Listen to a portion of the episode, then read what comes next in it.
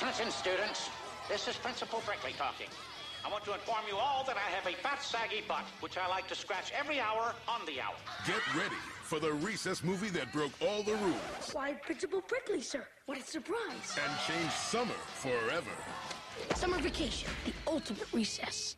They thought school was over, but the mystery was just beginning. I am gonna get rid of recess. No! Mom, Mom! TJ, are you all right? those guys at the school, they're doing some kind of evil experiment. That bonk on the head must have rattled your little brain. You wait right here. I'll go get the baby thermometer and the petroleum jelly. okay, that right there, that was messed up.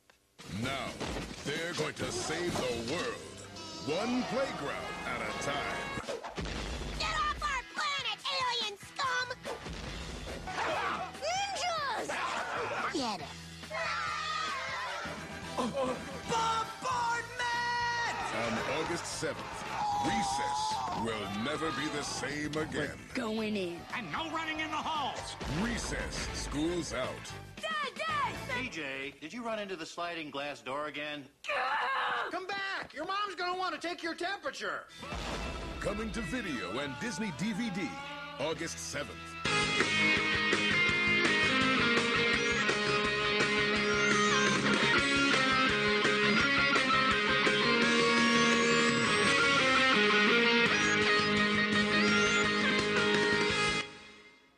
Welcome, one and all, to the podcast without a cool acronym. The podcast will review Disney television animation shows and sometimes movies. I'm your host, Joan O'Shea. Joining me on the podcast today via Zoom, we have David Ganssle, You can't get rid of me that easily. Jonathan Harm, Hello, everyone. and joining us for the very first time here on the podcast without a cool acronym from Tempe, Arizona. You know her as Ghouliheim on TikTok. Ladies and gentlemen, Gabby Tyrrell. Hi, I just came here for the bagels. And also joining us for the very first time from Durham, North Carolina, you know him for the best of Escape from Vault Disney and the Molly and Pippin show on his YouTube channel, Fireblast Studios. And you also know him from the Emperor's New podcast, ladies and gentlemen, Micah Hirsch. Boom, baby. How y'all doing? Good. Doing okay. I'm, I don't have COVID, so I'm celebrating. Well, that's right good. So that's a start. That's a start. We don't have COVID, so that's a start. So today we're going to be talking about the 2001 feature film, which actually had a theatrical run, which is going to be an extreme rarity on this podcast, based on the beloved show Recess, created by Paul and Joe. Recess School's Out, which is, of course, about the longest recess ever, summer vacation. And more specifically, the fact that that summer vacation and every future summer vacation is under threat because a crazy dude wants to change the placement of a celestial body. And if that plot line sounds familiar, it's because it's a similar plot to Phineas and Ferb Save Summer. Oh, gonna- really? I was gonna say, is this the first DTVA summer? I mean, It- I, I don't know if there were summers and some, if they if they had summer vacation plots in some of the um, Disney afternoon stuff or not. Probably. I don't remember. I I don't remember like the early Disney afternoon shows making a particularly big deal about time of year at all. No, Um, especially ones that revolved around school. Technically, not. It's like they they kept repeating stuff. Well, and there was the Weekenders, but that, of course, just took place during the weekend. And Just so- on the weekends. the shortest summer vacation. yeah, the shortest summer vacation. And then there's those three day weekends that are kind of like a little tiny vacation, but is slightly longer than a regular weekend. Or there's four day weekends in the case of um Thanksgiving. I actually remember one year where Veterans Day happened on a Wednesday. So we went to school Monday, Tuesday, and then we didn't have school on Wednesday. And then we went back on Thursday, Friday. I'm like, this is the weirdest thing ever. Why are we doing this? I had one semester in college where I tried to schedule just when I was scheduling my classes, I tried to get my day off on Wednesday. So instead of having a long weekend, I just had two really short weeks every week. But why don't we talk about recess itself and what kind of what everyone's connection to that is?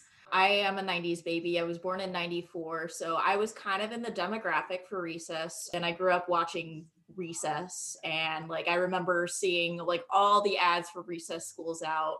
I was like, yes, because I loved Recess growing up. Recess was one of my favorite Disney Channel shows ever. It was like that and Lizzie McGuire and uh, a whole lot of other shows. So Recess is like one of my favorite shows ever. Um, I too um was born in 1994, and I remember watching Recess a lot as a kid. Though for a long time I didn't have Disney Channel, and I had to watch it on one Saturday morning on ABC. Of Uh, course. and I do remember I have seen this movie, but it's been a while. Do you want me to talk about the bizarre things I remember from it? yeah, go ahead. Yeah. Um, I remember that after the movie, they play a music video of Green Tambourine. Yes. Yeah. I remember that the song "One Is the Loneliest Number" is in the movie somewhere. We're, we're Mhm. definitely going to talk a bit about the music here because the music, I didn't, I remembered some of the choices that they made, but I don't remember, I didn't remember just how much they put into this that was like really just kind of, it's almost like an awesome mix, honestly. Like the, the soundtrack that they came up with is very much awesome mix material. I remember there was a scene with laser tag, and I know that the villain is James Woods. Yes, the villain is played by James Woods, who is really, really good at being a dick. Well, I mean, he's a wonder dick in real life. So Exactly. Perfect. Perfect casting. I, I do remember when the movie was coming out, one of the things they were heavily promoting was the soundtrack and how they actually licensed all these classic songs from the 60s, which uh, obviously they never did on the show because what TV show has the budget for that? Um, right. You get one, Gravity And- Falls one time where they licensed nine to five. and, For the and maybe credits. a one time with Lean on Me. But other than that, Oh, and uh, all I do is win in Ducktales, which was just Yeah, so so, it seems like- bizarre, but so great. like every show can only get it one.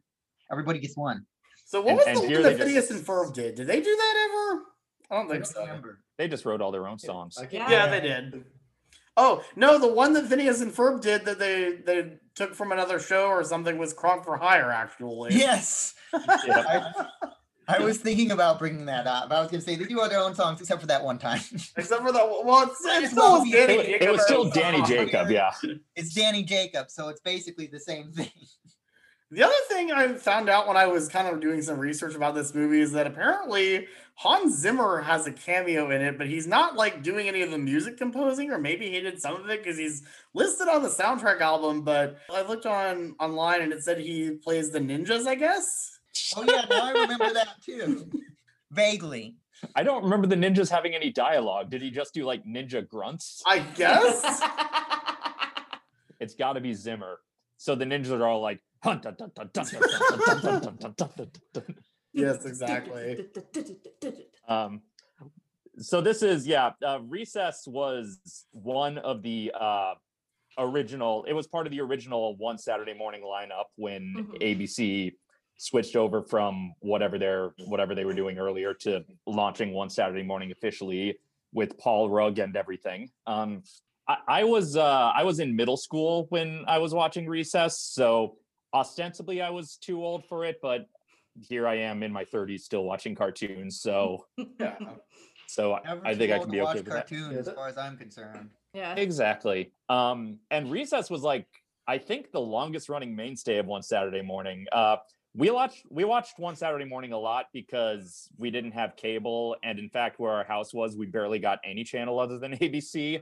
So uh, Recess, I think, was in the lineup for the entirety of one Saturday morning, even after they stopped showing Doug and Pepper Ann and the other uh, early ones when they had switched over to the Weekenders and Teacher's Pet and, and all the sort of next batch. They were still showing recess reruns in the one Saturday morning lineup. It was just the long running mainstay. And it's been quite a long time since I've really watched uh, recess, but at its best, it was pretty sharply satirical for a kid's show. At its worst, it was an acceptable kids show, but at its best, it was it it had like that sort of Seinfeld thing of you know those archetypes we all know in real life. Well, here's the most exaggerated versions of them Yeah. fit fit into their very specific roles. Um, and of course, it you know drew a lot from both The Great Escape and Hogan's Heroes, just in its aesthetic and its theme song and in its whole militarization. I, I watched a video essay a while ago, and I, I I can't remember what channel it was on, but it uh it pointed out that uh Community was basically just recess for grown-ups uh, right down to the fact that Recess lasted six seasons and a movie.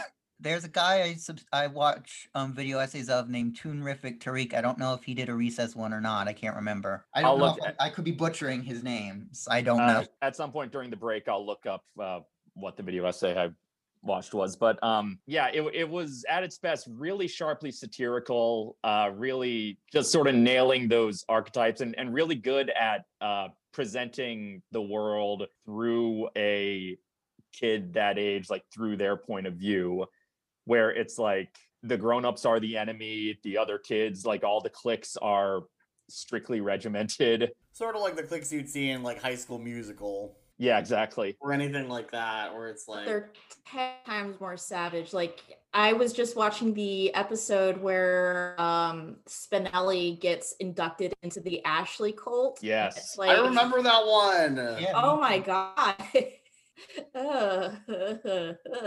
I'd like Yep. to remind everyone that the Ashleys predate Mean Girls by seven years. scandalous yeah um they're actually they remind me a lot of the girls from clue and i think they're really based off of um the the girls from clue like um Cher and um, Clueless? i'm sorry Is it Clueless? clueless duh oh my god Clueless. I'm. I couldn't help it. It just because I I went. To, Oh, Lester, what? I went to I went to a film a film camp I think and one of the guys who run the film camp was in Clueless so that's why Oh, nice. I'm I'm sorry. Yeah, clueless. I guess that's where I am today. I'm clueless. The I'm only so one that comes to mind is uh the, that's sort of a Mean Girls type of thing, but way the hell more violent is Heather's, Yeah, yeah. Um which Heather- also has a musical. Oh yeah, the Heather musical rocks. I love Heather's the musical. it has a musical and a TV series I think But I heard the Uh, TV series was not very good. I haven't watched it so I They just know only- it exists From what I understand, they showed the pilot, and the pilot was so negatively received that they just kind of buried Just died, the show. Yeah. It was like the it was like the Wonder Woman show that they made in like 2011. With I remember the- that too and like the pilot wasn't even finished before Yeah. like they just kind of buried it. Um, Jonathan, did we have did we get your connection to recess Um, yet? not, uh, not yet. Um, I'd say mine's pretty close to what, what Dave already said. I was in middle school too when it, that came out, and I didn't have Disney Channel growing up, but had ABC, and that was also where I lived. Just happened to be like one of the uh, best reception of a TV station we could get was ABC, and it's like I can't say I didn't like it. I just wasn't like a really huge fan of it. It's probably because I was in middle school and it was about fourth graders, but I, I did watch some, it sometimes whenever I wasn't doing something else. And I think ABC one Saturday mornings. I think uh, I think they used to show Looney Tunes on there, if I remember right. Unless I'm thinking, Ye- ABC. was ABC, wasn't it? Yes, they Really? showed uh, the Bugs Bunny The and Bugs Tweety Bunny and show, Tweety show. Okay, because I watched that all the time. That was Really? my favorite thing to watch. which I believe was part of a syndication deal, like like an ABC syndication deal that predated the the Disney purchase of ABC. Oh, But okay, it that was makes just- more sense. always part of the lineup. But I do remember even after like Disney One Saturday Morning launched, I remember the Bugs Bunny and Tweety show was the only show that didn't. It still played the jingle during the commercial breaks, but it didn't actually show the Disney branding during the throw to commercials during the commercial bumpers for one They Saturday show, morning. They show. They still show, Agreed. show Shrek and Despicable Me on Disney Channel for some reason. So Yeah. That's always baffled me, cartoon. but I'm like, I guess the they, they don't really care about the competition as much when it's Disney Channel just showing a movie. I don't know. or went into Well, magazine. as, as long as they can make money off the competition, you know, Mhm. it's Yeah. mutually beneficial. Right. Um, so my connection to Recess, uh, I I was born in 1997, so I'm the youngest one here, I think. Oh, you're a baby. I'm a baby. I mean, I'm little. So uh, I never watched one Saturday morning. Um, I, I primarily remember watching Recess on um, just reruns on uh, Disney Channel and Toon Disney back the back in the day. Um, and I also remember having this movie, I believe, on VHS, and I watched it not as frequently as some other things, but still, I, I remember watching it um, quite a bit as a kid. So I have fond memories of watching this movie, and I look forward to revisiting it. So, does anyone else have anything they want to say before we jump in? um, I don't think so. Anyone I else? do remember it, it's been a long time since I've watched this movie, but I watched it several times when I was young. Uh, I do think it's funny that uh, notorious right wing nutjob James Woods is the villain in uh, what I recall being a very pro hippie movie. Well, yeah, that's just that's why it's perfect casting. Yeah, no, and the the whole emphasis on the 60s music. Um again, I watched it last night, but of course I'm going to watch it again to take more notes and stuff. But the whole emphasis on 60s just makes it very delightful and I really enjoyed watching it. So we'll go watch the movie and we'll be right back with our thoughts on Recess School's Out.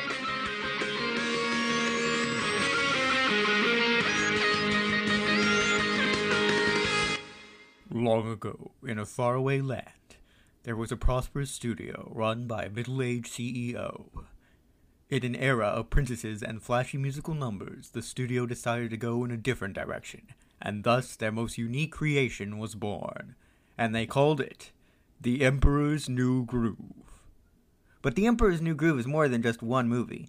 There's an entire expanded Grooviverse out there, and I intend to explore it all on the Emperor's New Podcast. Hi, I'm Micah Hirsch, and I'll be your host on this whimsical journey as I'm joined by special guests to discuss every corner of this underrated franchise, from movies to television to theme parks. You can hear all about it on the Emperor's New Podcast, available on Anchor, Spotify, Google Podcasts, and more. Be sure to stop by and give it a listen, and remember, beware the groove! So we just finished watching Recess School's Out. That was a lot of fun.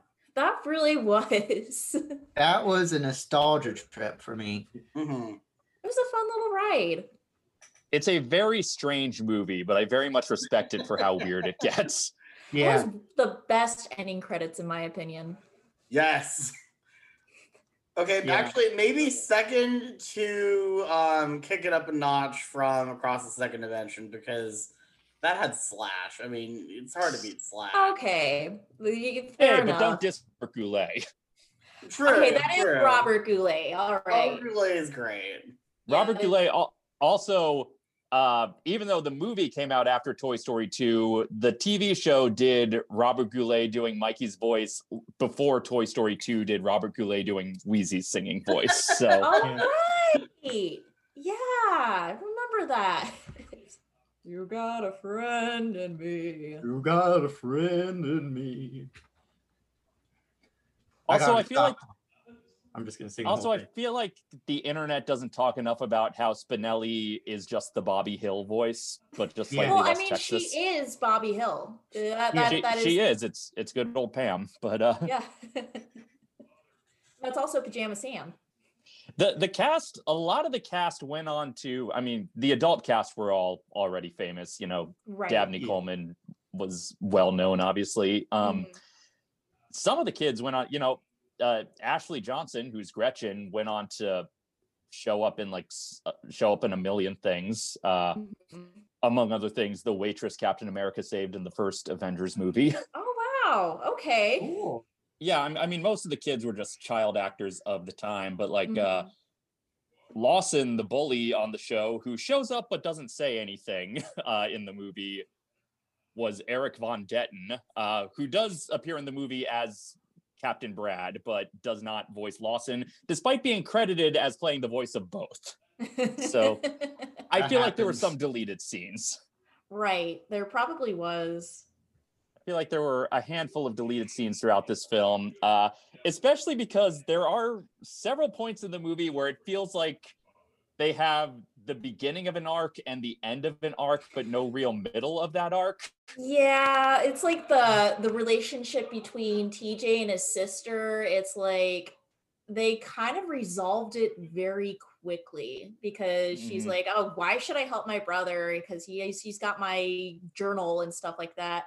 And then TJ, no, Mikey is like, "Because he's your brother," and she's just like, "Yeah, pull up to the next window." But then we don't really get that much of a like Yeah. an emotional arc between them. We get some semblance of that, but it's like it's very unseen.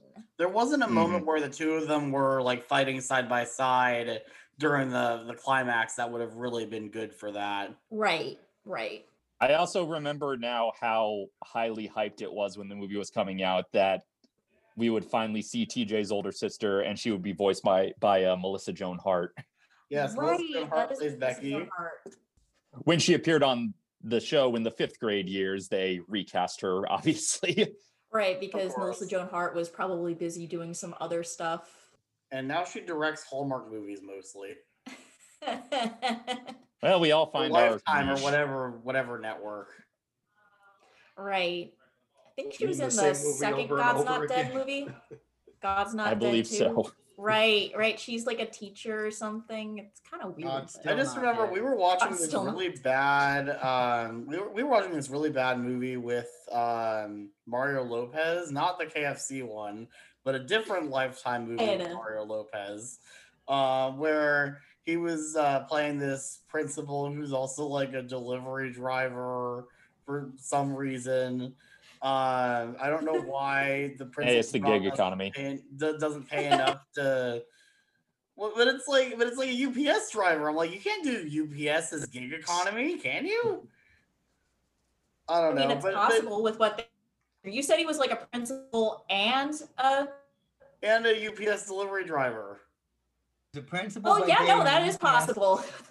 the way they pay teachers, you know. I mean, yeah, I guess. But um, but we're watching this terrible movie, and then just randomly Melissa Joan Hart appears, and it's like, what is Melissa Joan Hart doing here? And then I realize, oh, she directed this stupid movie. That's why she. Uh, speaking as somebody that works in education, um, watching this movie from the eyes of somebody that works in education, it's it's a whole new perspective on things. Like the whole, like all the monologues that Principal Prickly gives, it's just like, oh, oh yeah, that's right. Oh yeah, that's think why I went into education.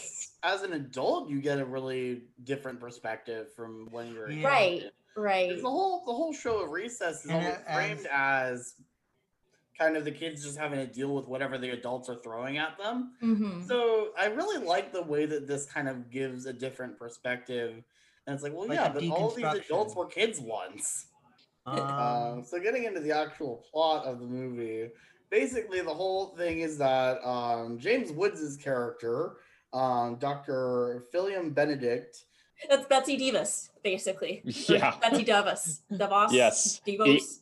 E- Yeah, e- yeah, evil, evil Secretary of Education. yeah, who was It's fired by the president for his extremist views. I'm like, well, he was not exactly um, hiding any of that, was he? Like, how did they? uh, How did you hire him to be the Secretary of Education and not realize that that was his platform?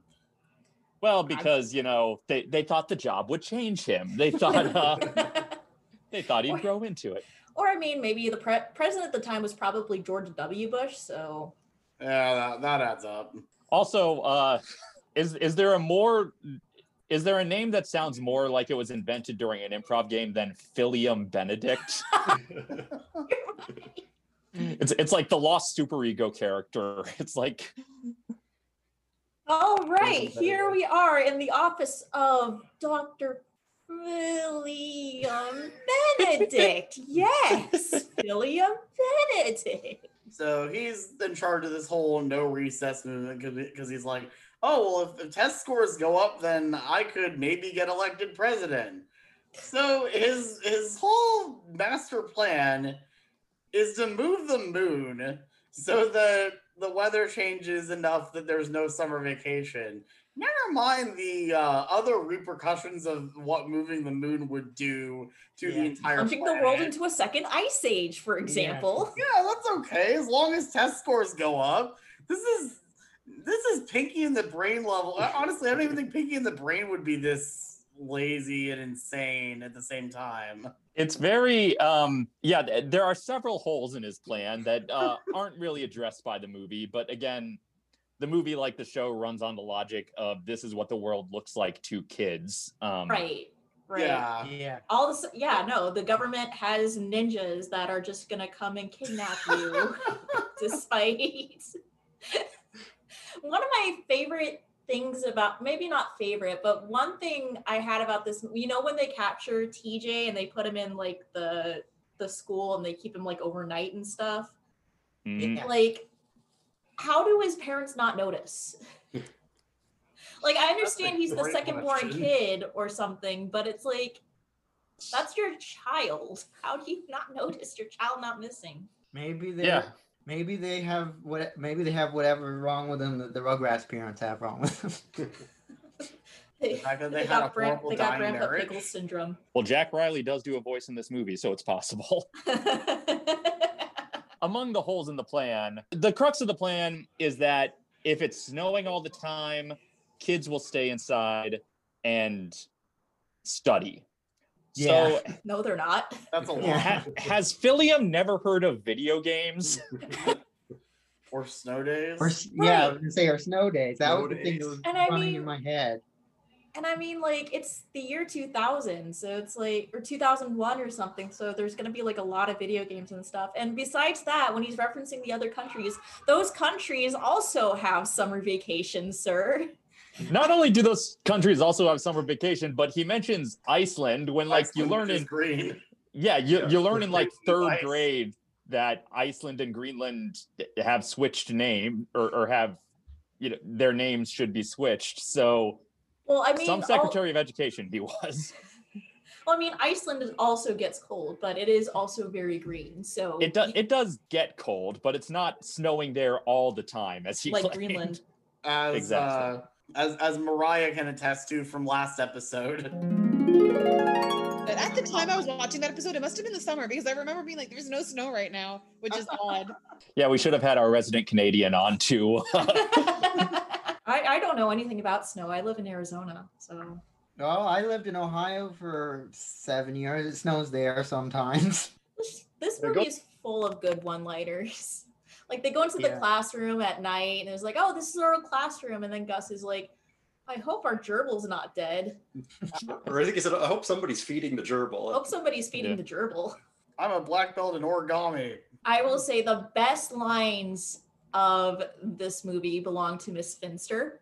Mm-hmm. Um, Miss Yeah. Finster is just hilarious. I found myself laughing out loud after everything she says. I think at one point when she gets stuck in the windows, which by the way, Oh yeah. why in a secret rogue government testing center, why are you keeping windows open? anyway, no, she gets stuck in a window and she's like, curse these bodacious hips of mine. I'm like, damn, that is a mood.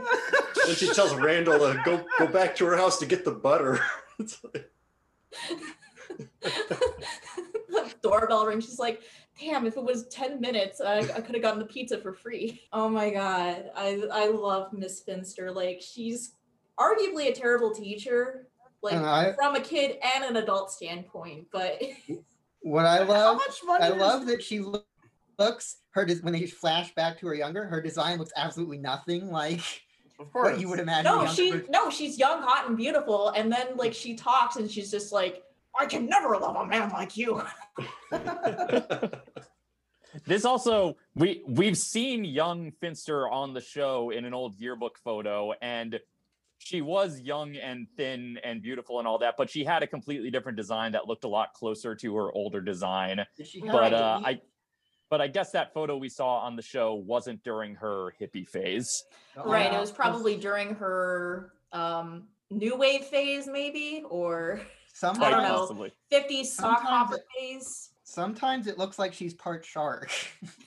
Yeah, she's got really weird teeth. Like she's always had weird teeth in the show, but it just kind of like comes out. It's just like like Ray. Oh my god. But she's kind of the perfect snapshot of that one administrator every school has. Yeah. that- I the one remember, you have to uh, avoid at all costs. hmm I remember on the subject of her teeth, uh, April Winchell said that the way she does the voice is by just making the faces that Finster makes, and it just makes the voice come out. April oh. Winchell, daughter of Paul Winchell, original Yes, voice of Tigger. great- the great Paul Winchell. Also, I think the inventor of the Winchell blade or something, or something like that. He he he was like a jack of all trades, entrepreneur, voice actor, and ventriloquist. He was an interesting guy. didn't he? Wasn't he also a heart surgeon or something? Or maybe I'm thinking about somebody else. Or I can't remember. I just remember there were a lot of stories about him being sort of all over the map in the stuff Right. did. Good old Paul Winchell. Um, does anyone want to talk about uh, the the classic Disney logo, but with the kazoos? But with the I kazoos. Opening fanfare. Yeah, that. Have you Pre- seen Soul yet? I have not seen Soul yet. Oh, okay. Never mind. Never mind. Um, there's a well, there's quite a few. Uh, I can't think of all of them off the top of my head, but quite a few that they changed something in the opening fanfare. Like uh, Frankenweenie was one of them. I like, love the the one. very end. Frankenweenie. I was thinking Yeah. about that. Yeah. This also this significantly predates 20th Century Fox having uh um, Ralphie. yeah. Yeah, having Ralph Wiggum come out. or having uh Schroeder play it on his piano for the Peanuts movie. Oh yeah. This is just the trope of movies based on cartoons. Speaking of tropes, One of many. Speaking of tropes, how, where did the the the the whole um trope with where the kid has the trench coat and has all the contraband? Where did that all come from? Like, where? What was the first show that did that? I love Hustler Kid. His name's Hustler Kid. His name is his name is literally Hustler Kid. Uh, the, the whole trope goes back to, you know, even back to like the movies in the 40s and stuff with like, hey, you want to buy a watch? And uh, just Wanna buy a sneaky, uh, You want to buy a sundial? but it just ended up becoming kind of a trope of a trope where it's like there's always this one kid at school that has like whatever you could possibly need at any given moment. Like it's it's stretched to just the the, the most cartoonish degree. Um, Like I'm a backpack the- that has not whatever you just need in- at the moment. Cartoons either. Kind of like Yeah. Milo's But it's like Milo yeah. doesn't like offer to sell things to kids though. Like they're not buying stuff from him. Yeah, no, he's not- yeah, he has. Yeah, Milo's not has all hustling, but Yeah. Uh, um Oh, the other the other show that comes to mind, not a cartoon, but uh, Boy Meets World, where the one guy has the the tickets to to Florida. It's like, oh, we might need to break someone's kneecaps while we're there. What? Yeah I, I i think it just comes uh i think it just comes from combining writers remembering as a kid. There was always one kid who could get us everything and combining that with the trope of the sleazy salesman on the street. Uh, we all we also never find out like so hustler kid says he'll cover for spinelli at, at camp but it's going to cost her. We never find out what it costs her. Probably five dollars. yeah, probably Keep in It mind, feels- these are these are you know what fourth graders. These are fourth graders. Five dollars is like a lot of money to them. Mm-hmm. I, I I feel like it would cost her some. Uh, I don't know. I, I I feel like Hustler Kid usually deals in trades. Usually deals in. Uh, Oh, you do It was you do a favor like- for me. I do a favor It for you. It's probably like a can of silly string or something that she had to give them. So. Got a lot of There candy bars or something, maybe a comic book or two. Mm, So at the beginning of the movie, they pull off this whole heist where because because Miss Finster is gonna sell all the ice cream from the school back to the district. How much money is she actually gonna make off of that? Considering how much of that how much of it would even be you know still good or not and not past its expiration date? Oh, in real I'm- real world, a whole truckload, prob- probably like a, several hundred dollars, maybe. Not, it's, I mean, it's not going to be several thousand. Yeah. Yeah, I mean, they, they loaded how many boxes on there? About twenty or so, and twenty or thirty, and And then they just go and launch the ice cream across, and they probably get destroyed by the time they land on the field. So it's was- like the I kids are just thinking that too, eating. Like this is not a very this is not a very good way to distribute ice cream to actually have it still be edible. No, but Yeah. again, this is a kids' movie, so you know you're viewing it from the mind of a kid. Obviously, it's gonna work, They don't show you the scene later where all the kids get sick. right? you, don't, you don't see the scene where all the kids get sick exactly. No, that was a different episode where uh, all the kids except the main characters got sick from the fish tacos in the cafeteria. So everybody, so like they had the school to themselves for like a full month or something. oh my god. God. And the school probably got sued for that. one of my um favorite images in the um in the movie is when um TJ was when the all the main cast except TJ goes off to camp and then TJ is just riding through the lonely streets and he rides in the streets there's no cars the movie theater says it's closed I'm like Yeah. wow this is covid before covid Uh, Yeah, I was gonna yeah. say, I was like, this is pre-pandemic. What movie theater would be closed in the middle of summer? right Well, you see, it was during those. That's like the busiest time for movies. Unless it, well, this this was during the the th- this was in 2001. So like, what was playing back then? Uh, this movie. Oh yeah, right? Um, I think Atlantis: The Lost Empire also came out around this yeah. time. So you know, Yeah. I mean, not not a whole lot. Not too much. Not too. Do you think this movie was gonna if if that theater was open, it would be playing this movie? Maybe. Or It would be a nice little meta movie. that hurt your feelings? movie in a movie. it's like the the the universe breaking part of Halloween H2O where they're watching uh Scream 2. Yeah. Wait, if you had done a double feature of the original Scream with Scream 2, you would have seen the you, you would have seen the original Halloween on TV. Yeah, that always bugged me. the whole universe. Meta, Well, meta. obviously, in the Halloween universe, the movie they were watching in Scream was a different movie. Yeah. It's different actors. And it's like the whole Sim. This, they do that with Simpsons and Futurama too, where they're both shows within each other. Mm-hmm. One of my um favorite lines is like the first time TJ goes to the police department, the police department laughs him off, and he's like he runs away. He's like, "I'm gonna be a taxpayer someday." like, That was a very good line. yeah, it's Yeah. I love everything with the with the cops, how the cops are like just not caring about anything. And then at the end they still don't really believe anything that any that that's gone on at all. Like the parents even know by the end what's what's happened and the cops still just like nope, they don't care. could be some interesting commentary about the state of the police department, mm-hmm. Yes. perhaps. I- I mean, Re- Recess always had a subtly leftist bent, so it's possible Oh, yeah, they were definitely. saying ACAB before everyone. yeah, else. no, yeah, no. This movie taught taught me to never trust the police. So Yeah.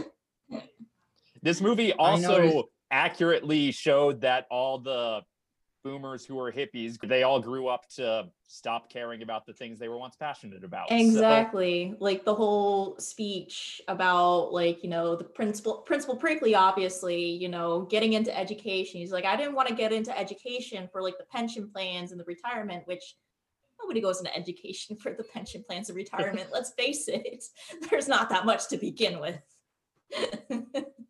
but um he's, he's like no i went in to help kids and i kind of forgot about that and it's like oh shoot yeah you you do kind of forget about that also can we talk about how 60s principal prickly looks like ringo starr Yep. Yes. And they even have him. pe- That had to have been intentional. They even have him Uh, playing the drums at the end just to drive it home. right That was that's right and i think at the end i think um tj dresses up as um george harrison I believe. Yeah. oh, I and then plays Vince, a sitar and that's I think cute Vince is Jimi Hendrix or something. Yeah.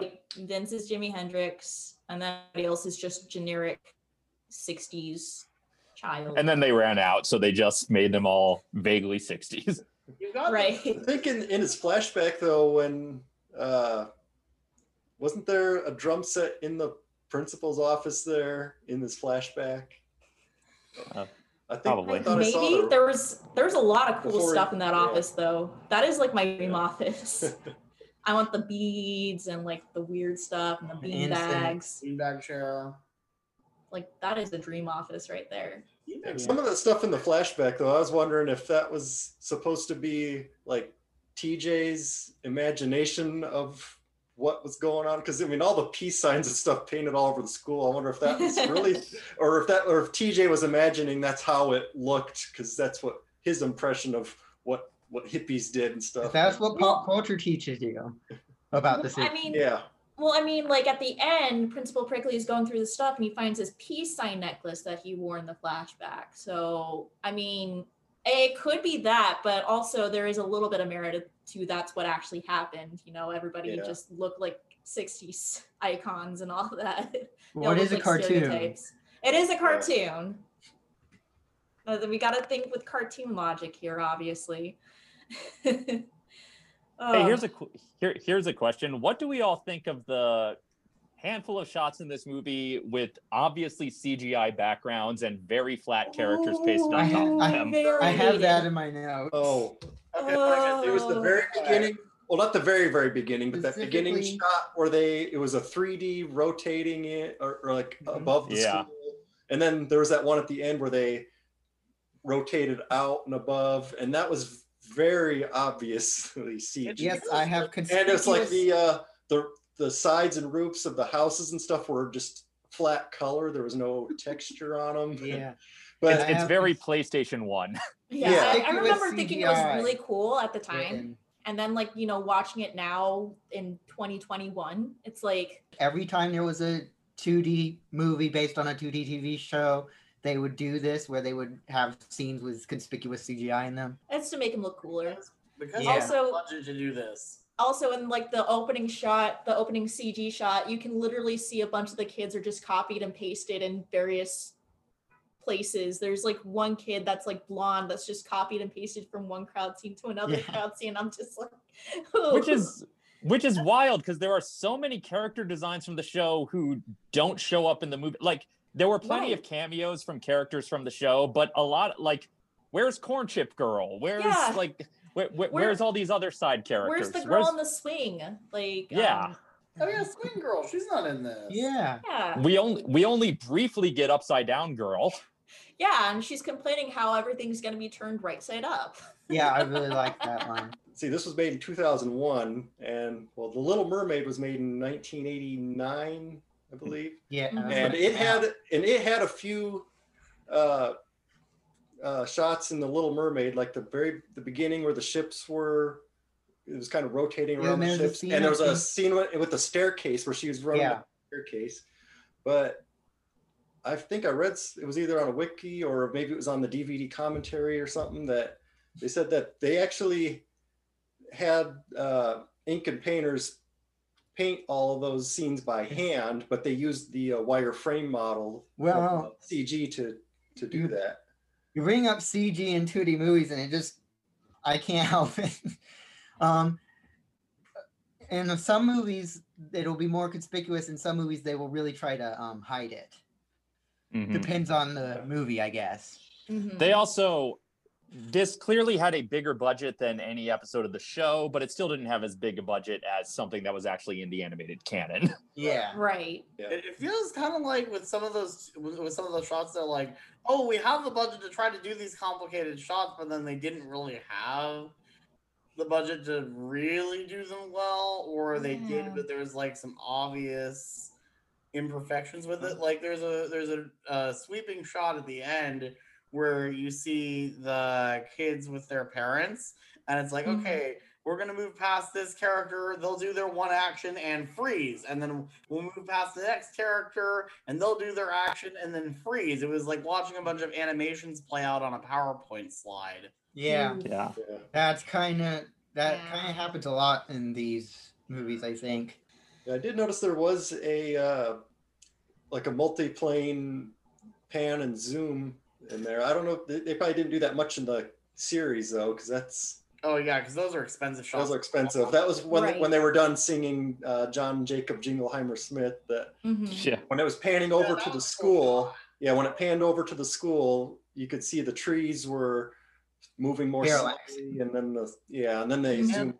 Yeah, you could tell And it was. A, unsurprisingly, any kind of shots like that where they actually use animation techniques that have been used for decades and decades age way better than trying to use crappy 2000 CGI. Yeah. right. Um, The- that the beginning the- scene. Oh, go ahead. Uh, well, I was just gonna say the look of the movie in general is fascinating to me because like the early seasons of the show had a very gritty, sketchy look to them. Like there were a lot of sketch lines in the backgrounds and everything, uh, partly just to make the school look run down, like it's Mhm. a very underfunded public school. Right. And uh, and uh, then as the show went on, the artwork kind of got cleaned up more in the later seasons. Everything started looking a little more polished, a little less gritty. And I know there's debate in the fandom as to which look is better. Um, but since this was after the original run of the show, before they came back for taking the fifth grade, uh, by this point they're at their you know cleanest look. You know the the colors are all filled in all the way tightly, no like sketchiness to them. And Yeah. it uh it it looks very polished in a way that I don't dislike, but it is uh missing some of the charm and it looks a little too uh it looks it looks a little too yeah it looks a little too sterile in some places and i don't know how much of that was just like if you're going to put your show in the theater you need to make it look as nice quote unquote as possible and Right. Yeah. Right. They, they seem to do that a lot. Um, I noticed there was a lot of like, you know, with all whenever they do a movie like this, there's always lots and lots of shading and lighting techniques to make the 2D characters stand out more. Um, so that beginning scene, um, you'd think a government facility in the desert would be a bit more, you know, protected, other than like a gate, you know. It started at Third Street. It's going to end at Third Street. God. That, so so um, yeah they they they had to just so just driving through the gate was the easy part then they had to bring that entire tractor beam all the way to whatever state third street is in and then install that tractor beam and Oh, all that technology into this school and install a retractable roof to get that freaking satellite in I say, without how you- anybody noticing. How do you install a, a retractable roof onto a public school without anybody noticing? where did they get the budget for that? From the ice cream that they returned? I guess. I guess um Miss Finster was hustling uh, when she said chalk and um chalk dust and erasers. She really meant a retractable um school beam thing. Every every every school needs that. Yeah, totally. does not look like an auditorium. And why are there these catwalks on on different levels set up like a freaking platform game where there's actually doors that open to hallways? And how many stories is this school? Is it three stories? Really? I think they added they added uh, all these stuff all this stuff while they put in the um when they put in the satellites and stuff. They're like, huh, we're might as well here. We'll just make this into a video game level now. Whatever. The, the the different levels is very dynamic for the finale and Right. it makes sense that why, why they wanted to have that but it also doesn't really make a whole lot of sense in terms of the actual structure of this little school in this neighborhood Right. It's again, it's it's a it's a cartoon and it's from a kid's point of view. So from a kid's point of view, everything is going to be multi-leveled and amazing. Everything's bigger, basically. The, Mhm. the principal prickly is big, you know. yeah Right. everything's Um, different you're a kid One of my favorite scenes in this is like the climax when Miss Finster shows up and she's in that green jumpsuit, just scrolls down and she's like, Hey, teacher, leave them kids alone, quoting the wall. Yes. And then all the teachers sort of drop in on a rope and start beating the crap out of all these secret government agents. And I'm like, you know, I don't really know any sort of kid show where you have the teachers also teaming up with the kids to fight the bad guys. I'm I'm pretty sure there is an example that I'm forgetting. it's a weird thing to have happen Right, right. And that's what I love about it because like you realize that oh yeah, these ki- these adults do care about these children and they do care about all of this, you know. It's also and it's nice just to have for once any sort of. It's also kind of nice to to have a kids movie with a crazy sci-fi plot where the adults actually do find out about what's going on and are on board with the fact that it happened and they save the day and everything.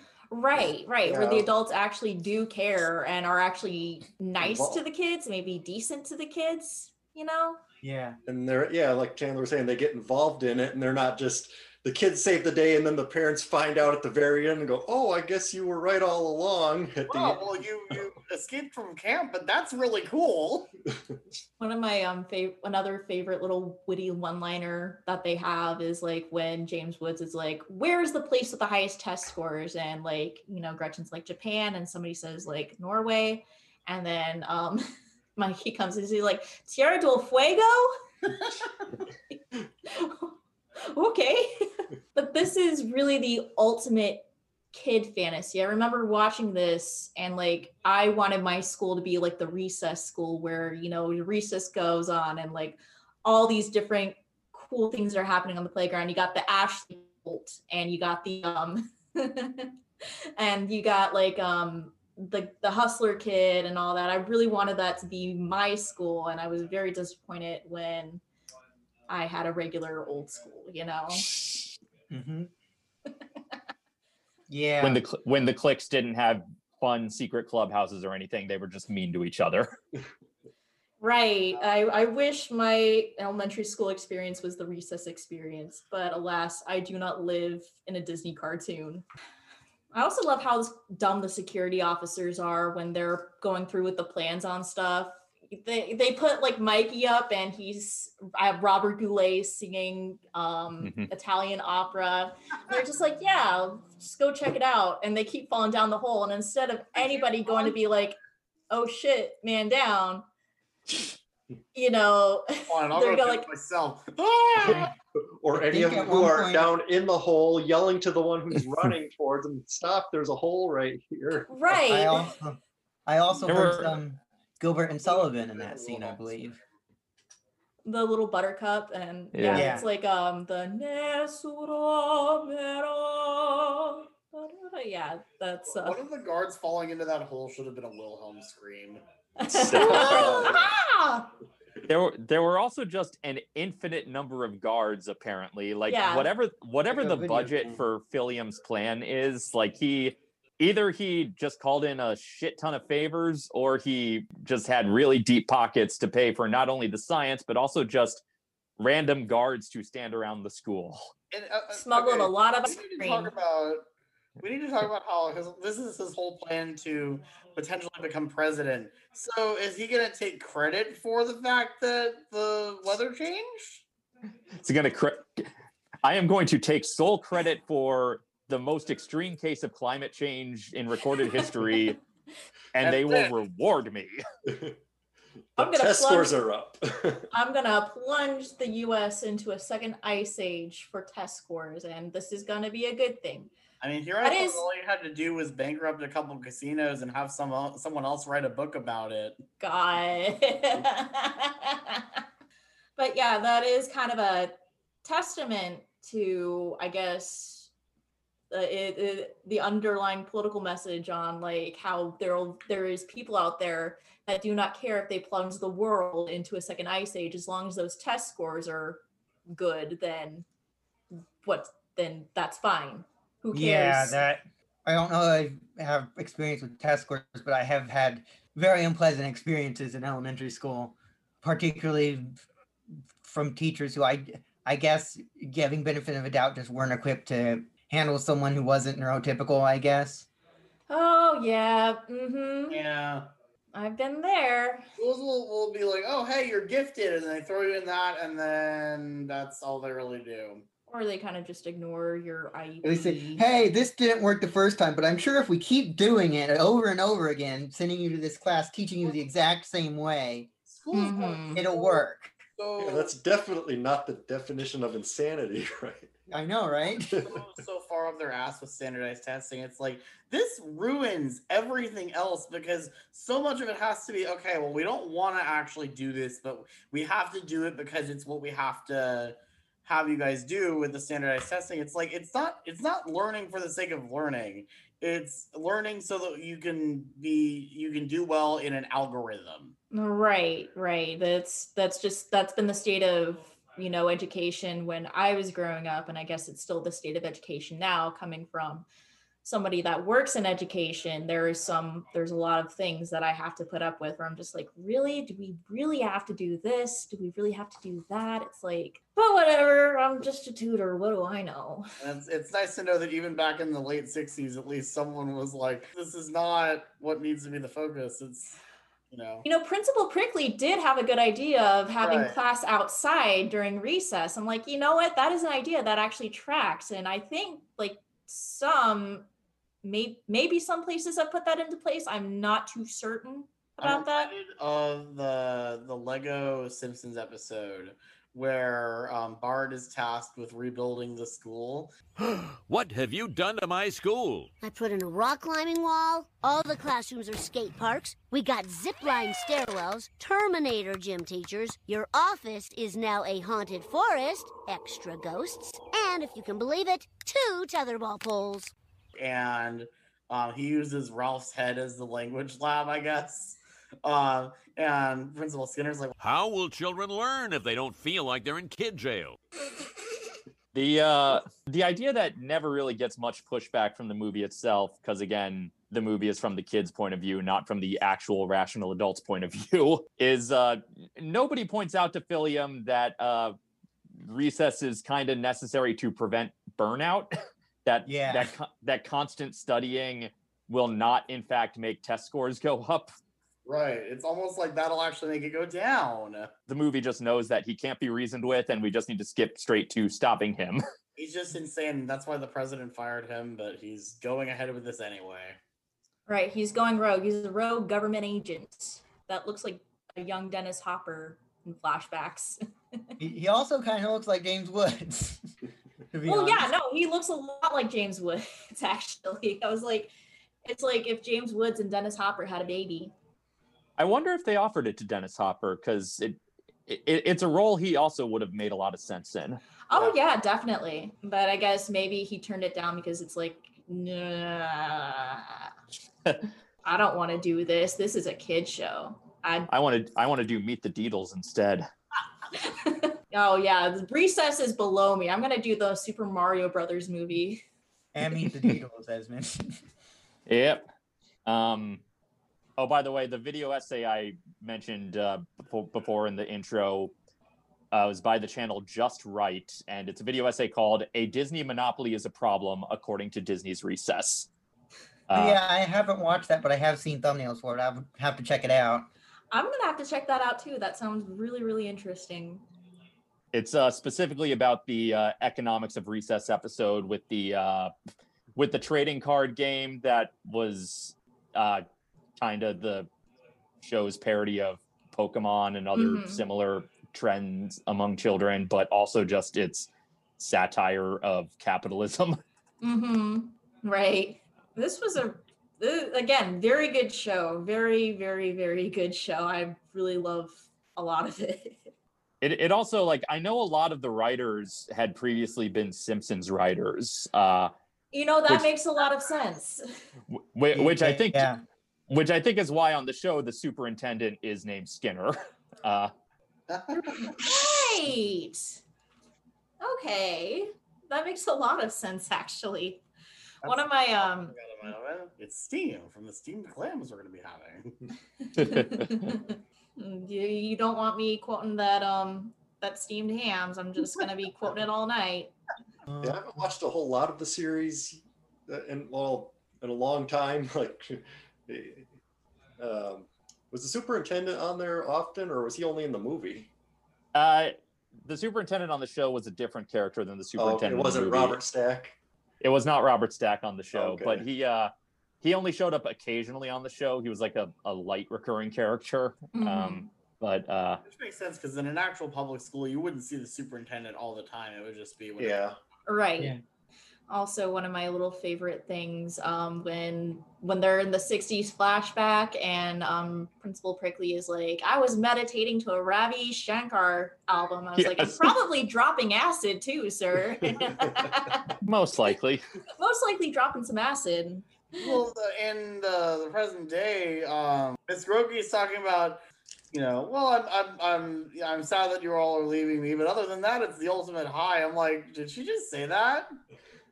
To No, Miss Miss Grotke is a G. I love Miss Grotke, the ultimate teacher. Yeah. I love how the kindergartners are the special forces. Yeah, they're just like a guerrilla army. I, I I I had to do volunteering with um with kindergartners, um, helping them out for health class. I don't remember exactly why that was a thing we had to do, but Mhm. I can confirm they are they are a handful. Well, um, I've never really worked with kindergartners, but I did do a stint in daycare once. So with um, pre-K kids, and those that's pretty much in the same league. They're frightening and scary. I have experience from some as someone who once was a kindergartner. right? We were all We kindergartners we were all once at some point. once, Yeah. We were all frightening and scary. Yeah, it's not inconceivable that the ninjas would run away from kindergartners. Yeah, no, I too would run away from a horde of kindergartners if they were running after me. yeah, me too, probably. Those kids Yeah. are scary. Five year olds just do not care. yeah. um a couple of uh sort of cameos of characters and elements from the show that only briefly show up uh as we mentioned upside down girl only has the brief cameo Right. Law- lawson has the brief non-speaking cameo where he's shot in the face with silly string and Mhm. approves um the voice changer device they're using did appear on the show before the movie i do not remember the full context in which it appears, but I remember they used that invention uh, at least once or twice. Um, and uh, when when they're making the call as R. Lee Ermey, as Colonel O'Malley, Oh they are yeah. making they are making it uh, outside uh, Kelso's convenience store, which was a frequent hangout on this on the series mm-hmm. like, like I said, there are a lot of little touches, just like moments for people familiar with the show and the world like that, and then just so many characters who had like multiple episode appearances just kind of got swept under the rug, Yep. and I, I don't know where they drew the line. Yeah, they were just like, I guess Swing Swing Girls had too many episodes. We just gotta push her to the side. She's not that important. I guess. Um, it does that does kind of have an interesting commentary about how we push kids to into deciding what they want to do for the rest of their life at very early ages with the summer Mhm. camps and stuff.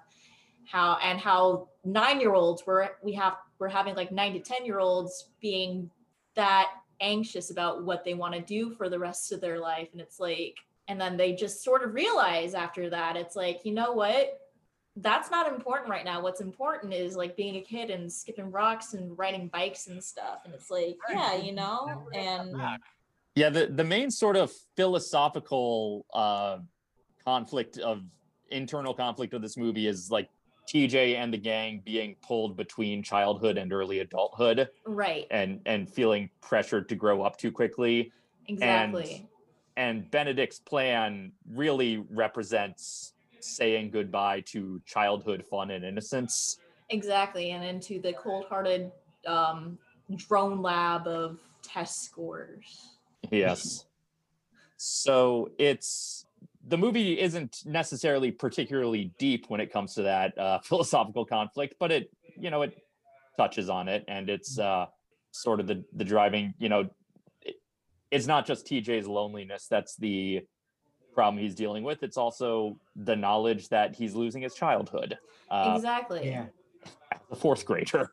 That's Yeah, yeah, the- like the the kind of arc that um, TJ and Prickly go through, where they kind of reach an understanding.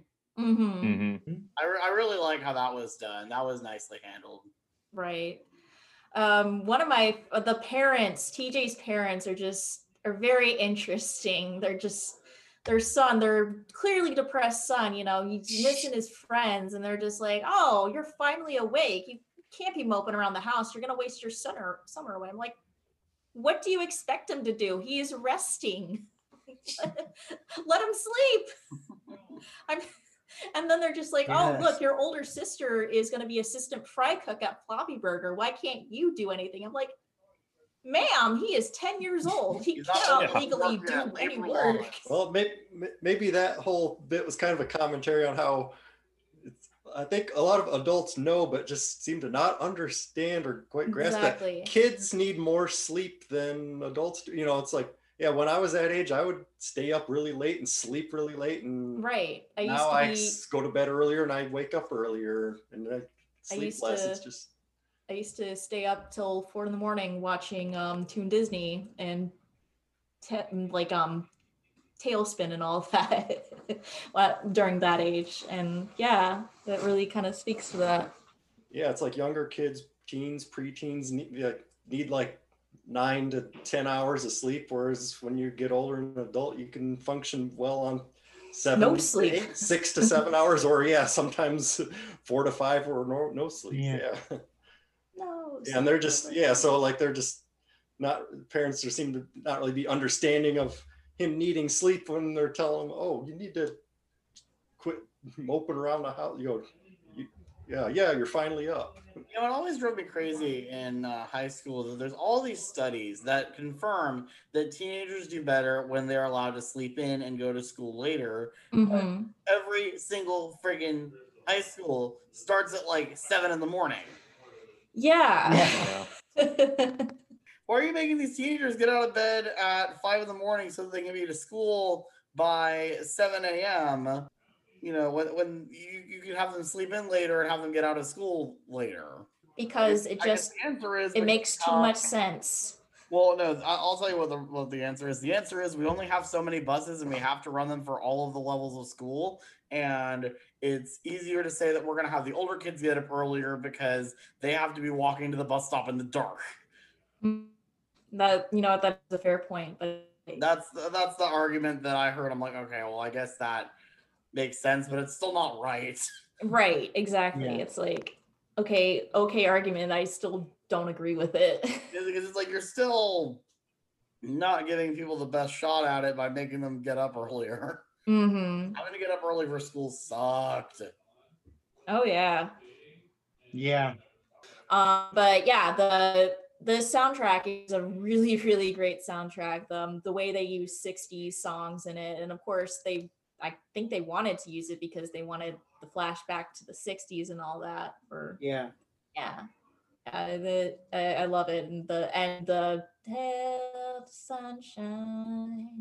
Let tale the sun- sunshine. Sunshine. That's from Hair, right? Yeah, that was I was. think uh, so. Yeah. Yeah. That that song is uh the second half of the Aquarius. Aquarius. The age of asparagus. Yeah, when I started watching this this morning, I you know I didn't look up anything, didn't do any research about it, and you know, I was pleasantly surprised to hear "Dancing in the Street." there. and then I started, you know, yeah, because I was thinking, okay, it's a Disney movie. They're probably just going to produce all their music in house, have it be, Mhm. you know. No, I was surprised to hear a whole bunch of uh, '60s hits in the. in the And it's movie. interesting because that was never an element of the show. They just decided to do that for this movie It makes it because they stand on its wanted own. the, the the tie-in with the '60s to kind of tie it back to this is um this is who the teachers were back then. This is who they are now. And the- what they forgot about when as as those years creep by and as they were continue to work they just kind of forgot what they were working for and then this kind of event comes together and just like oh yeah this is why we teach This is why we do this. And also it kind of it kind of I think also thinking about that, it kind of confirms that, you know, being a kid hasn't really changed, even with all the technology that's advanced between then and now. Right. It still is, you know, summer vacation is still just the best time of your life if you, you know, get to actually go spend time with your friends and do basically whatever you want. mm-hmm it does the, as much as i enjoy the 60s centric nature of this movie it does have a little bit of that boomer self-congratulatory look how right we were about everything back Yeah. then mentality Oh, for sure. definitely yeah i mean but at least it does acknowledge that like hey we as a generation kind of lost sight of what we used to believe in so I, I give it credit for that There's also some kind of fun setup payoff things that happen um beginning Mhm. and ending of the movie. Like I love the I love the bit with the corn chowder where it's like, okay, you know that's gonna come back, because otherwise why would they mention it? oh yeah a lot of stuff Yeah. kind of comes back in and set a lot of stuff is a setup and then it comes together in the end and that's pretty great and TJ's baseball that he, oh, I was looking for that, and he stuffs it in his pocket for Yeah. later. That- Yeah, I love it when movies have. I mean, I guess most movies probably do that, but I love when they have the setup and payoff like that. the Spinelli's wrestling moves. She goes to wrestling camp. one of the threads that really feels like something was deleted from is uh Vince with the throw it, don't Right. aim it. Right. Uh, yeah, there was there's there's got to be something there that was deleted because like they they briefly mention it in the summer camp and then like they don't ever mention it again until like the end where TJ's just like throw it. Just just aim it. Aim it. Actually aim it this time. Yeah, Yeah. that confused me. It they, they make a much bigger deal out of it as just a simple callback than it should be unless there was like an entire arc there for Vince that just got cut for time. Yeah. Mm-hmm. Because each of the kids gets a moment to shine, and obviously we get them all hanging out together in the treehouse. But it really is uh, TJ's story. It really is primarily TJ's story. Yeah. Oh yeah, the the core relationship of the movie is TJ and Prickly and and them, you know, learning from each other and Mhm. helping each other rediscover what they need to know and everything. Um but you know, you can't do the recess movie without the whole recess gang. Exactly. Exactly. There is no recess without all five of them. If there isn't, if there's a combination of Mikey, Spinelli, Vince, Gus, TJ, it's like, and Gretchen. Completely, completely forgot about Gretchen. Oops. Well, that There was the no uh, recess. I mean, that was the whole thesis of what was originally written to be the series finale uh, before they kept reviving it. Um, uh, the episode Lawson and his friends, where basically Lawson and the bully characters replace TJ and the gang as like the main gang on the playground. Um, Mhm. but what ends up being their undoing is that Lawson and Menlo and Randall and everyone else aren't actually friends with each other. Right, right. They And- don't, right. They don't really care about each other, whereas like TJ and the gang actually do care about each other because they're Yeah. actually friends and they like each other. And nobody Yeah, likes and- Randall because he is a snitch. And and the gang comes to the realization the gang comes to the realization that the thing that makes them special is that they each have five best friends in in each other. So uh yeah, the it, it is canon that their friendship is the source of their powers. my friends are my power. The real power was the friends we made along the way. Speaking of Kingdom Hearts, the guy that plays Randall in the series and in the movie also is the voice of Demyx in the Kingdom Hearts series. Just a, a little interesting tidbit there. Um, I mean, he's technically like a slimy little weasel character in Kingdom Hearts in the Kingdom Hearts series as well for different reasons. So it's like, oh, I, I guess you have a type of character. Then What's with there? this seems to just be a thing with characters named Randall that they're sleazy or there's something slimy about them. Or they're just straight up snitches. yeah. Is this just generally true of people named Randall? I don't know. Is, is, is Randall just the wormiest name? the Randall population in prison is most likely to get beaten up. I mean, much like Randall in Monsters Inc., I fully believe that a grown-up version of Randall in Recess would be Steve Buscemi. You're right. So some other voices I just want to quickly um, throw out there that are in there. So we mentioned um, Clancy Brown as Kojak, Mm-hmm. playing the same character as in Phineas and Ferb Get Busted. Pretty much, yeah. Pretty much playing Clancy Brown, tough guy. Tough Yeah. guy Mhm. Clancy Brown. Um, Clan- Clancy Brown, who was also a regular on Paul and Joe's other series, Lloyd in Space. Right. I forgot about that series.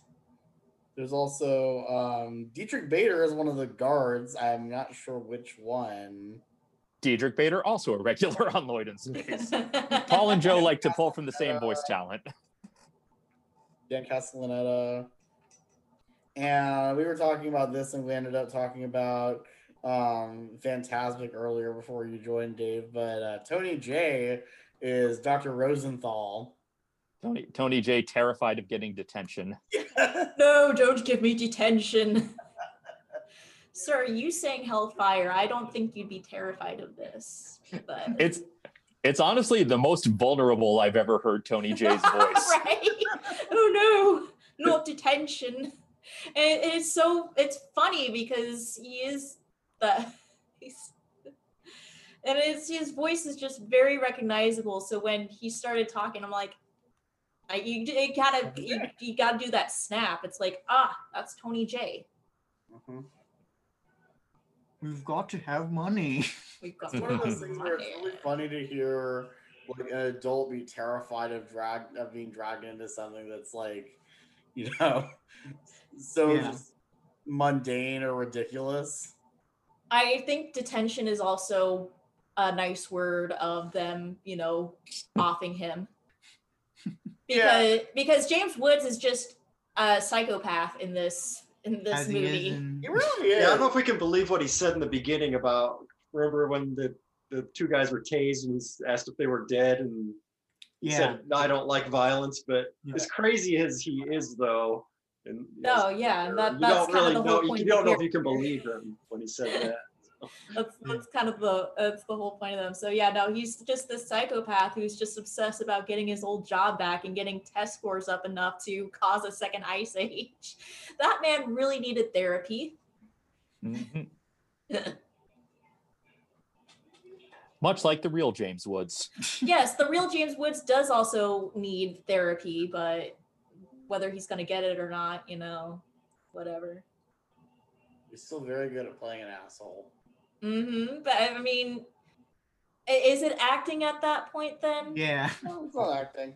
Um, I also just want to. Um, I want to just mention the when when when the whole thing fails when the the laser is or the when the the baseball hits the the tractor beam Second ice static aginator. ball, and um and all of that falls apart the moment where benedict is like anguishing over his failure and then all of the kids just fucking cheer that is such a mood that is such a mood that's like yeah fuck you all of your hopes and dreams are dashed good Well, I mean, that man was trying to bring on a second ice age to Right. destroy summer vacation. So, I mean, I cheer too.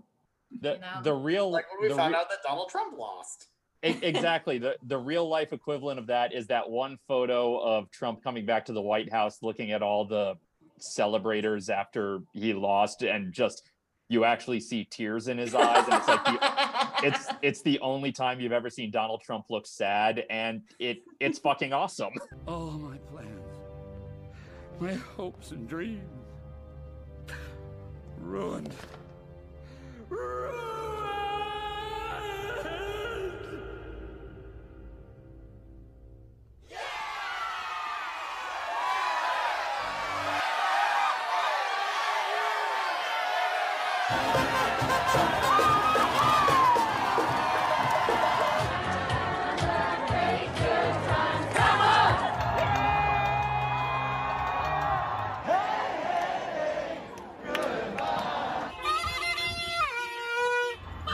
William benedict.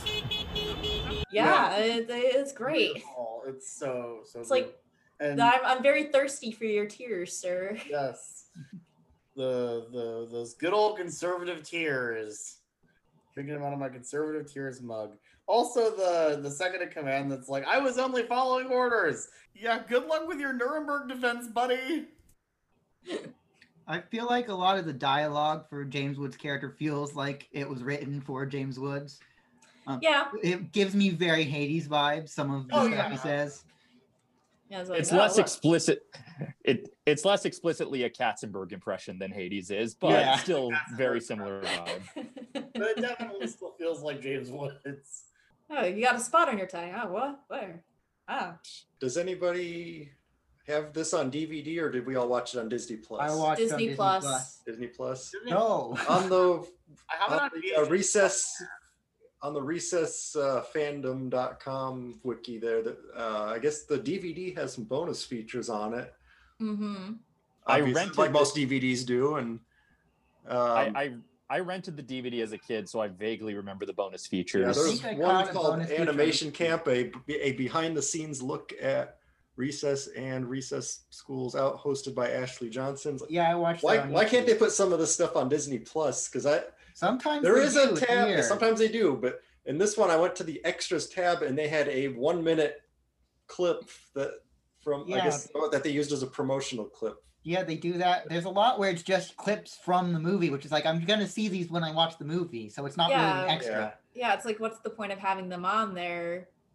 You know, maybe it's because they wanted to do um, what Netflix sometimes does. You know, play a be annoying and like play a little clip of the movie beforehand. But I guess they couldn't really tech get the technology to do it, so they're just like, oh well. I mean, we'll we'll put these clips in another little folder. Maybe somebody will get enjoyment out of them. Because I remember one reason I'm really glad to have like the Gravity Falls um, DVDs is I'm pretty sure none of those features are on Disney Plus. Mhm. So Yeah, Yeah, well, well, the- Factory DVD. There's no way any of those are going to be on Disney Plus. Right. Shout Factory is its own level. I feel like this movie would be kind of inaccessible to anyone who didn't watch the show. Right. There's a lot of stuff that you need to know about the show before you go and watch the movie. You can't just go into the movie Yeah. outright. You you're You- gonna have you a at of l- questions. You at least need to know who the characters are because the movie Mhm. doesn't really introduce anybody. yeah, Right. um, which is all the more baffling to me that it's like, okay, so you made a movie clearly with fans of the show in mind, not thinking about general audiences, but you still like lots of recurring characters not showing up. And e- even in all the massive crowd scenes you have, characters who are in almost every episode in the background not showing up here. And it, it, it seems like it was trying to split the difference between being for the fans and being for general audiences. And right. it it kind of fell on the side of being better for the fans, but not really making any sense if you didn't know there was a show. Right. Yeah. Right. Yeah, I think the Phineas and Ferb movies, um, especially with Candace Against the Universe, really strike a nice balance of you can watch this having not seen an episode of the show and still get it because they explain to you what happens in the show normally, like really quickly, and then it's like, okay, but we're not even going to really be doing that. Let's go.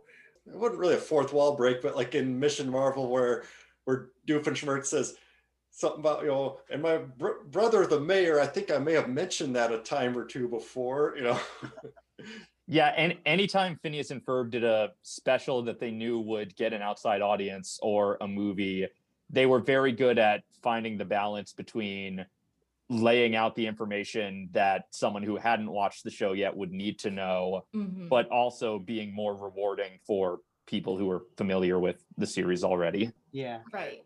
And the other thing that um, our friend Jonathan Edward, who is not able to make um, this recording, would also point out is that there is tons of background cameos in Candace Against the Universe from basically any, almost any character who has existed in the show as a character model at some point showed up in the background of that baseball game at the end. Okay. And that was a world where they didn't need to do that because not everybody in Danville needed to be there. Whereas here, they're saying they're getting every kid from the school. So why aren't we seeing every kid from the school? I didn't realize I'd be this hung up on this detail. Give me my corn chip girl, damn it. I'm just saying. I, I'm just saying they did that whole Romeo and Juliet episode where Gus and Corn Chip Girl had the secret friendship while their dads were enemies, and that was Mhm. a really cute episode. And ever, ever since then, I, I'm I'm like very fond of that character. You gotta look for corn chip girl wherever she is. Mm, corn chips. Yeah, I'm getting hungry. Was she just called corn chip girl because she really liked corn chips? Pretty Yeah. much. Hmm, okay. Like, like we said, ev- everybody in the playground had one element for their identity. corn chip girl was just she really, really loved corn chips. The digger, the diggers just like digging. You know, it's Hustler kids soul stuff. mhm. Upside It was down girl was upside down. So everyone has their one hyperfixation, and that's it. There was also a opera kid. There was uh I'm trying to remember all the other characters. There there were so many, mostly who were just one gag characters, but they would use that gag whenever necessary. Also, everybody was surprised to hear Robert Goulet's voice coming out of Mikey uh, when he's on the bus, even though he performed like publicly before at the school Christmas pageant, which was broadcast on television in universe. So everybody's heard Mikey sing. Well, I think that's also kind of circling back to the general audiences where it's like, oh, yeah, in case you didn't know, our character Mikey here has this quirk where it, he sings and he sounds like Robert Goulet. So having all the characters react was their attempt at broadening it to a general audience, but they didn't bother to introduce who the character of Mikey is. Right, exactly. Okay. Oh, whatever. I feel like they could bring back Recess today if they wanted to, just update it, and it would still work. I think. Oh, I'm sure eventually they'll get to the reboot oh, with yeah. or without the original Yeah. cast. Yeah, I mean, like with the series, with all the reboots that are happening and all that, it's like it's only a matter of time until like they get till Recess gets the boots, the reboot that is. Moana, I think, was was one of the most watched movies on Disney Plus. Well, oh, that's good. Uh, that's Oh, yeah. awesome. That's an, that's an original something. Yeah. Yeah. I think But in the gen- thing is for original movies to be successful, they still have to have like you need to know who it is that's behind them. Like, oh well, it's Pixar, so or it's Disney. Yeah, that, there, there has to be a known movie. brand. Yeah, Right. brand. That's really who it's about. I was wondering. I'm like, I'm like, yeah, um, Dave. I remember you saying something really similar. That I realized, oh yeah, that was on the um, podcast, the the most recent uh, at home with the Dogginses podcast. I think it was where you said something like that, where it's like people don't have time to watch um, original stuff. Yes, I, I've, I've I've talked on my Patreon podcast. Uh, not that we're plugging just yet, but ju- ju- ju- just about how I'm. Even when there's things that are on my radar, it's like, oh yes, I do want to watch that when I have the time. But then when I have the time, I'm just like so drained and overwhelmed, and it's like exactly. Yeah. I i- if I'm going to have something on, it's going to be something that I can ignore or something that I like a comfort food something. Right, a comfort video or mm-hmm. whatever. It's like that's that's just been that's kind Yeah. of everybody's mood right now. It's like I don't want to Yeah, do new things. I just want to watch what I like. Well, I I'm Because- exhausted and I don't want to devote time into something. I want to branch Because- out more and try to get something different for lunch today. But if that doesn't work out, or if that if that ends up being a thing where it's like, oh well, this was a frozen thing in a pouch that I didn't realize was something like that, where I have to like be very careful about how I reheat it in the microwave. It's like, you know, I think I'm just gonna go with the mac and cheese that I know and love. because Like- there is too much content and by recording a podcast we are part of the problem I think that's the perfect note to end on. So, does anyone have anything they want to plug?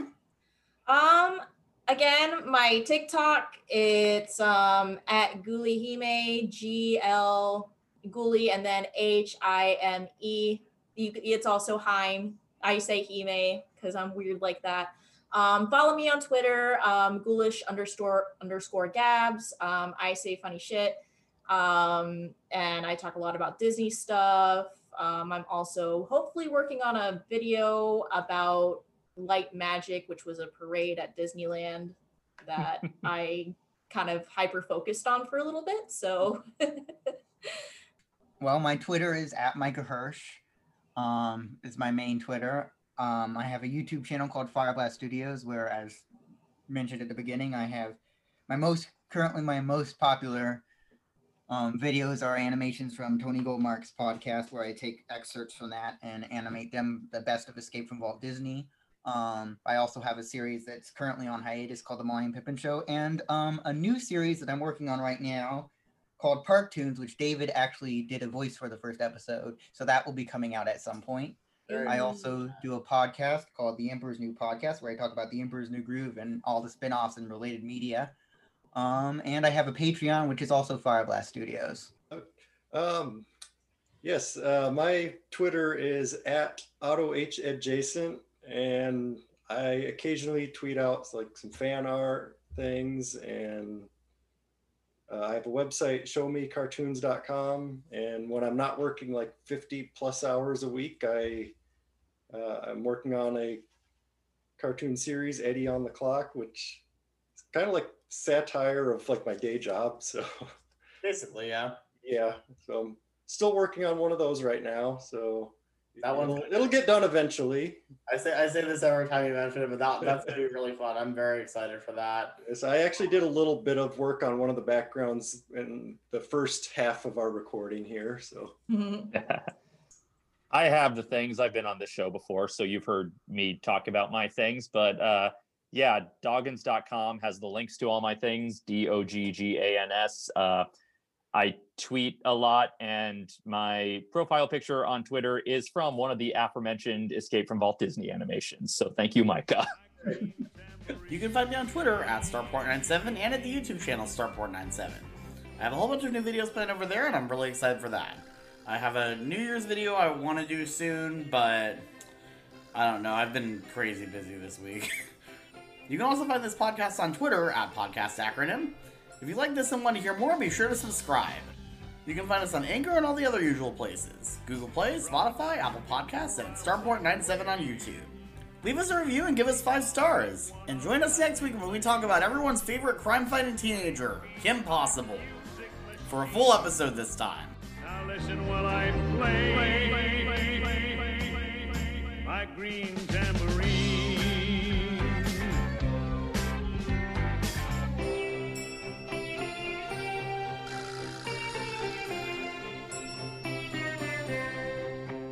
And I'll play my green tambourine. Listen and I'll play. Oh yeah, my green tambourine. I'll play my green tambourine. If you listen, I will play.